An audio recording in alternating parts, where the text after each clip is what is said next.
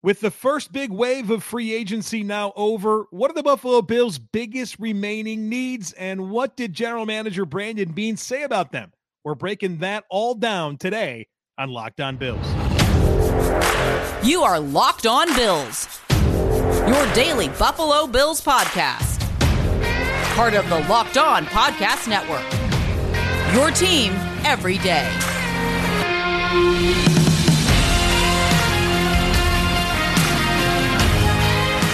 What's up, Bills Mafia? It's Joe Marino, author of Go Bills and Buffalo's Run, also the co host of the Locked On NFL Scouting podcast. And I am your host of Locked On Bills.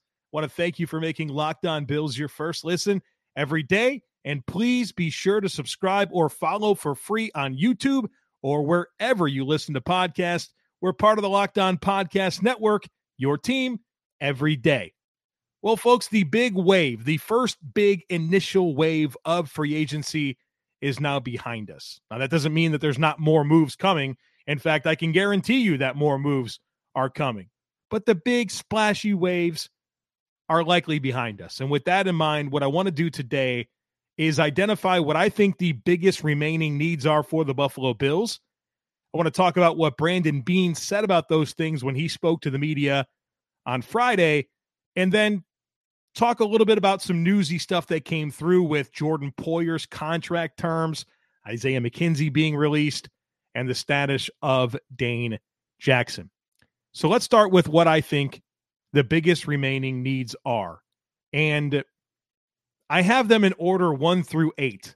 I thought I was going to give you a top five, but then I'm like, well, I got like a four way tie for number five. So let's just include them all to me, the number one remaining needs for the excuse me, the number one remaining need for the Buffalo Bills is inside linebacker. That's the number one need.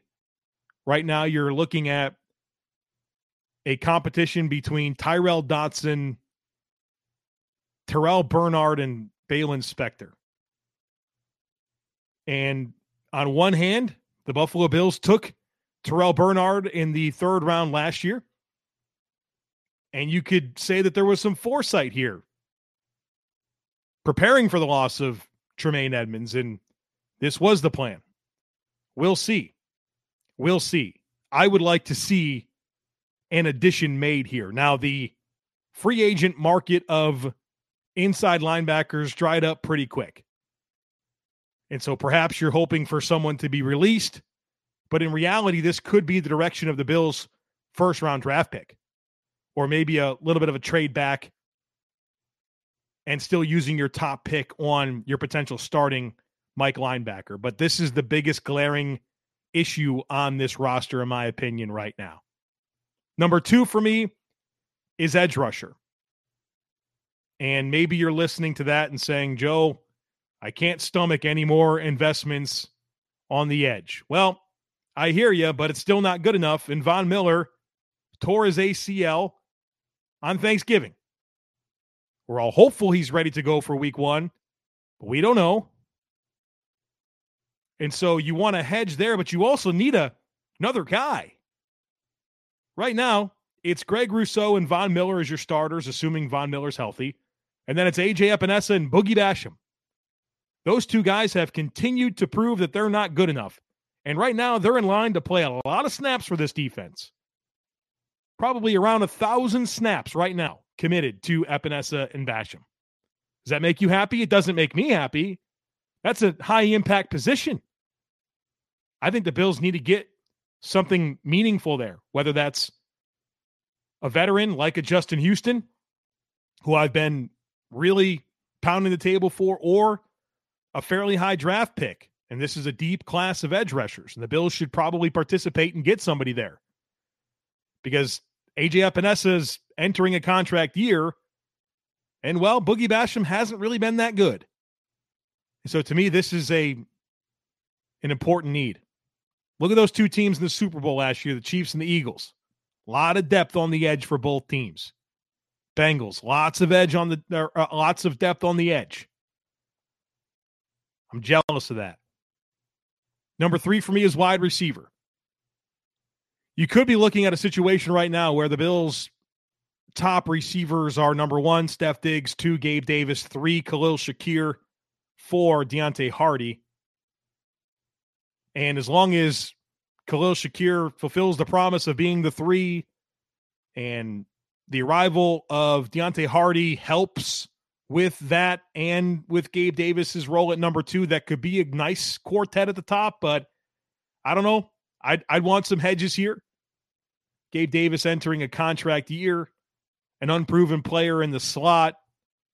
You're hopeful with Harty, but you don't know. Still a need to me. Number four is interior defensive line. At a minimum, right now, you have one key rotational spot available because Jordan Phillips remains unsigned. And so you have DaQuan Jones, Ed Oliver, and Tim Settle. You got to get another guy that's going to play a lot.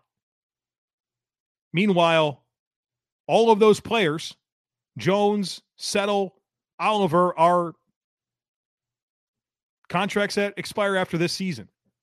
You need some meaningful additions here, or at least a meaningful addition here. So linebacker one, edge two, wide receiver three, interior defensive line four. And then this is like my four way tie. I could be convinced of any one of these next four being the number one. So let's work through it real quick. The way that I have it written down is right now, number five is safety.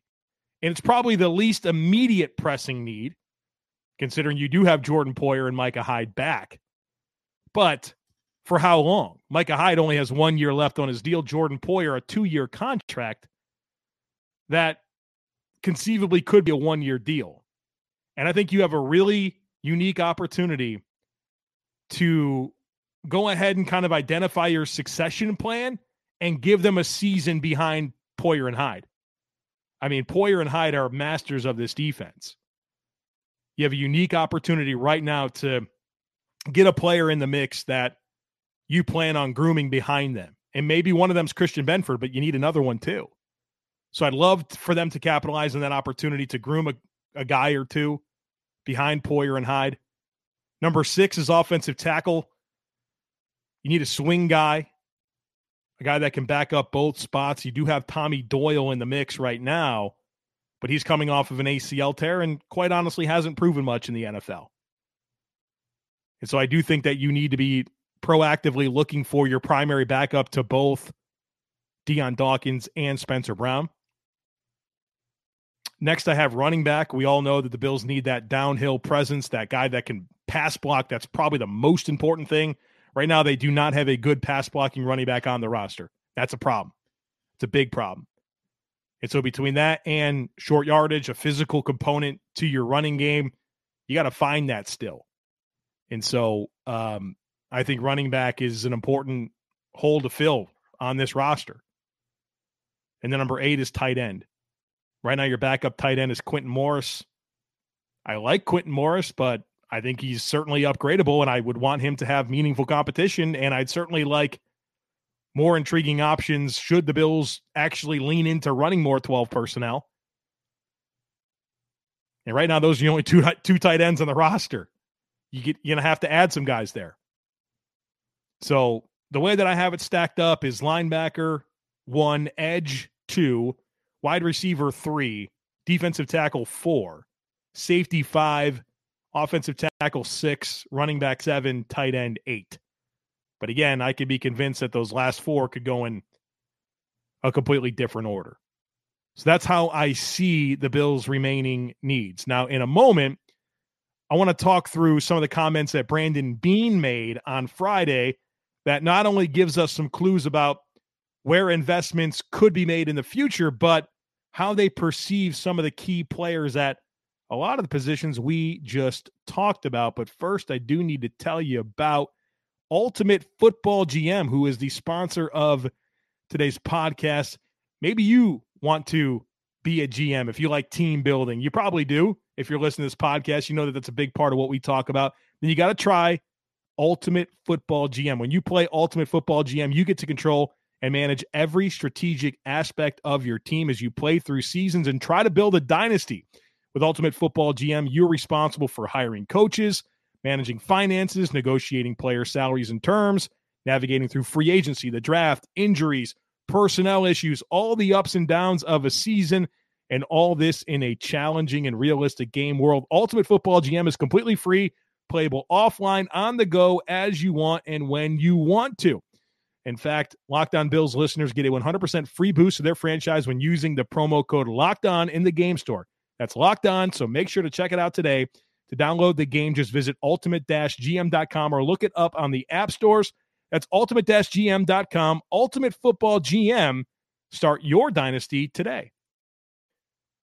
So Brandon Beane met with the media on Friday, and it was a really cool opportunity for us to gain some insight on the signings that he made and kind of some thoughts that he had on the team. And so it's a 33 minute press conference, and I'm going to break it down to eight to 10 minutes right now to tell you what I think the most important things that he said were.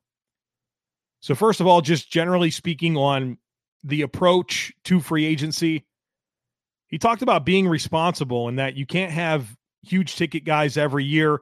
They're trying to be competitive every season. And what they don't want to do is be irresponsible and allow things to snowball into problems where they have to tear things down.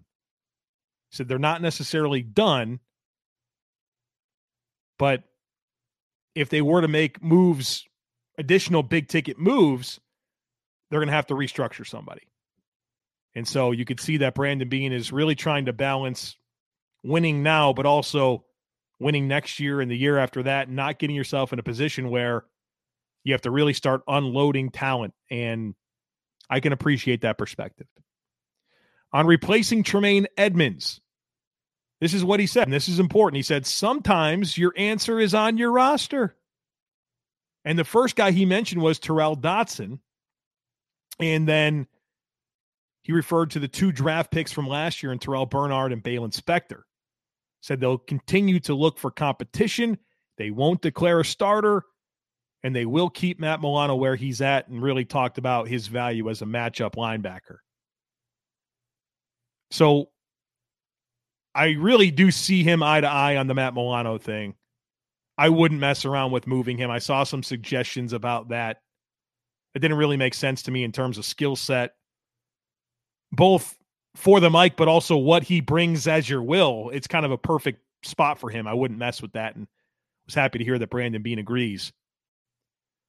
But look, replacing Tremaine, sometimes the answer is on your roster mentioning Tyrel Dodson, who got a fully guaranteed one year contract. Two draft picks, Terrel Bernard and Baylon Spector. Maybe it's time for me to accept the reality of the situation. Either that or it's not being too open about the need and tipping off, well, the Bills are going to draft a linebacker with their first pick. So if you want Jack Campbell from Iowa or whatever player, telling other teams go ahead and get in front of Buffalo so that way you can get them and the Bills can't because they're desperate and have to get this linebacker. At a minimum, they have to give some messaging that they like guys like Tyrel Dodson and Terrel Bernard. So you can look at it either way, but that's how he answered the question.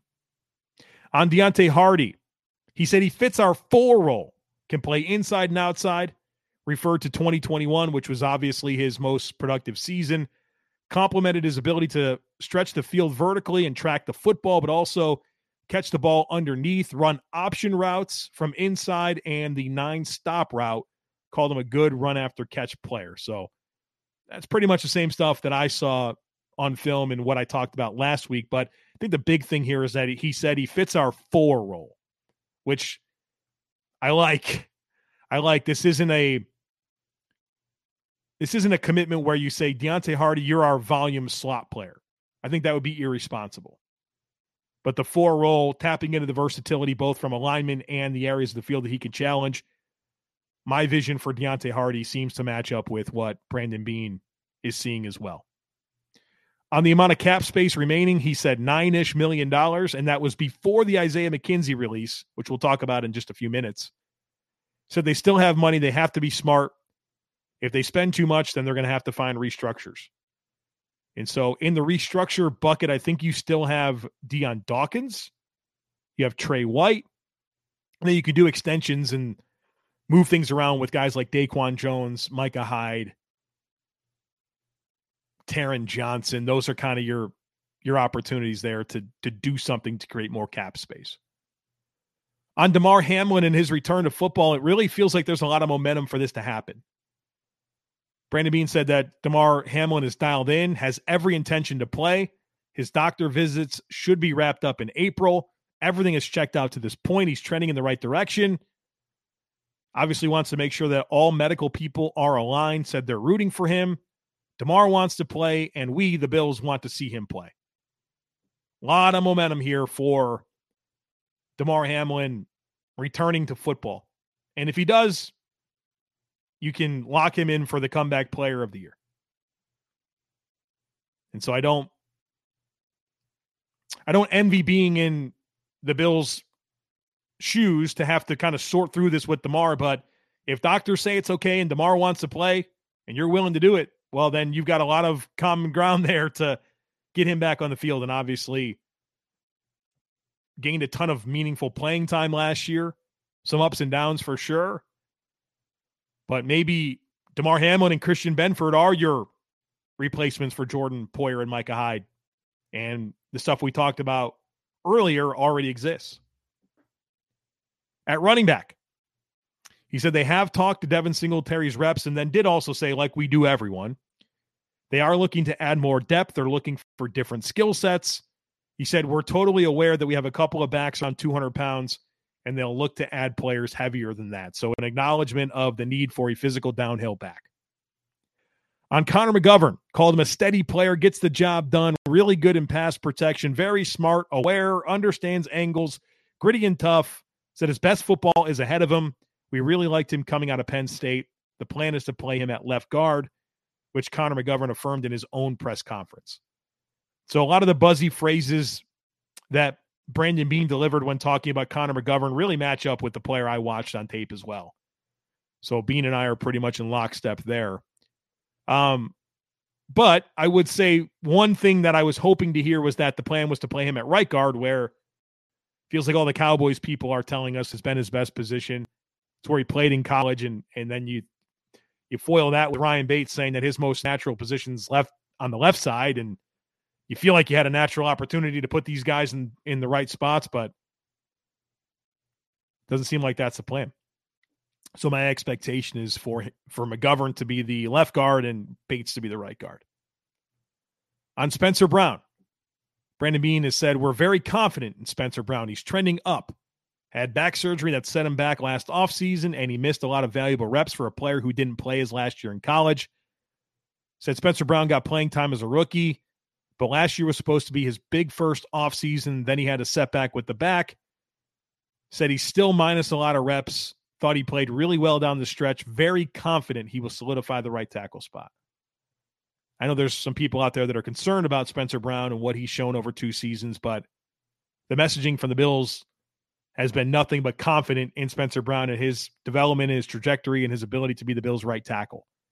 So you guys know that I'm pretty much in on that too. I think in a lot of ways, Spencer Brown is my new Dawson Knox, where if you guys remember, there's a lot of concern about Dawson Knox coming out of his first two seasons. And I remember that offseason very well, answering questions about Jonnu Smith, about how he needs to be a player the Bills go all in on and trading for Zach Ertz. And my message was no, I think Dawson Knox has got a lot of good in him and there's a lot of reasons for the inconsistency to this point, but there's a lot of reason to buy into him being an answer. And I, I, I feel like in so many ways, I, I'm in that same spot with Spencer Brown where the talent is obvious, the physical ability is abundantly clear, size and athleticism for days. Didn't play offensive line in high school, was an eight man football tight end has two seasons of experience at Northern Iowa, misses his last year due to the COVID season. It's a big jump coming to the NFL, but he's had some good time on task. He obviously, the injury, like, I don't know why we're not extending more grace because of that back surgery and how that put him behind between year one and year two. I'm excited for Spencer Brown in year three. Now it has to come together. He has to fulfill all this promise that I'm preaching right now. But there's plenty of reason to believe in it. And I think Dawson Knox, or excuse me, Spencer Brown's going to be my new Dawson Knox here. On Odell Beckham Jr., he said, We're always doing due diligence. If someone's working out, we're going to take a look. Wasn't, um, didn't really give us a whole lot there, but I, I wanted to at least acknowledge that he was asked about Odell Beckham Jr. and talked about due diligence and that they're always looking for talent. So if guys having a workout, they're going to send somebody there.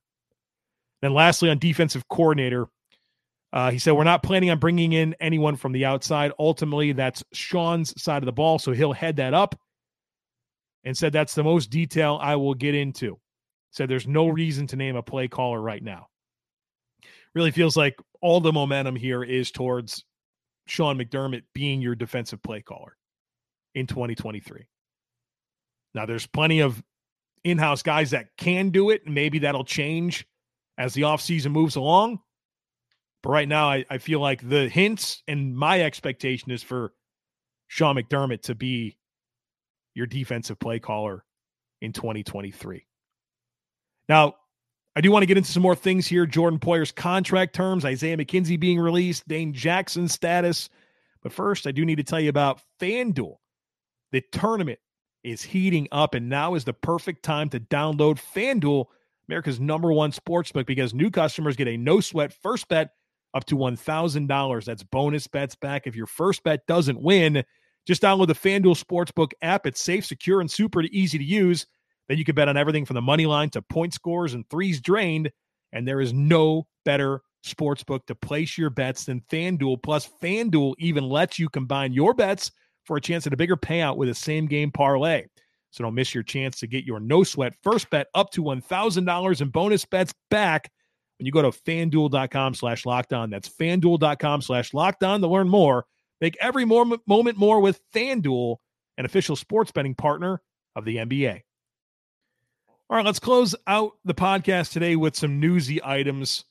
And I want to start with Jordan Poyer and his contract because this did not come in anywhere close to what I was thinking. And it didn't come in anywhere close to what I think Jordan Poyer was hoping to get. I mean, this was this was big. Jordan Poyer signed a two-year, $12.5 million deal with the Bills. And it's conceivable that the way that it's structured, it's really a one year deal. Has a $7.5 million cap hit in 2024, but he can be released for a savings of 5.5 million with 2 million in dead cap. There's a lot of flexibility baked in. And I mentioned this end of last week, and I want to go in a little bit more on it right now. Brandon Beane managed the Jordan Poyer situation perfectly didn't panic, didn't show up to the voluntary stuff, was pretty open about his desire for a new contract, hired Drew Rosenhaus to maximize his value. And Brandon Beane played it perfectly, didn't panic, and got him back for an unbelievable value.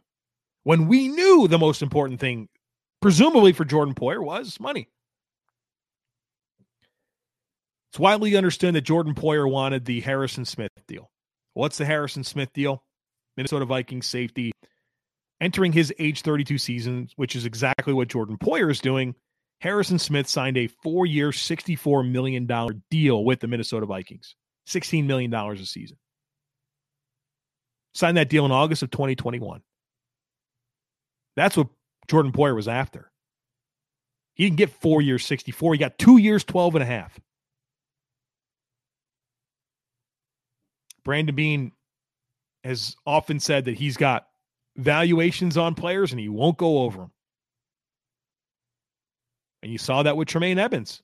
Presumably, the Bills said, "You know what? Yeah, we we're not our our our max is whatever. It's not 18. We're not going to pay it."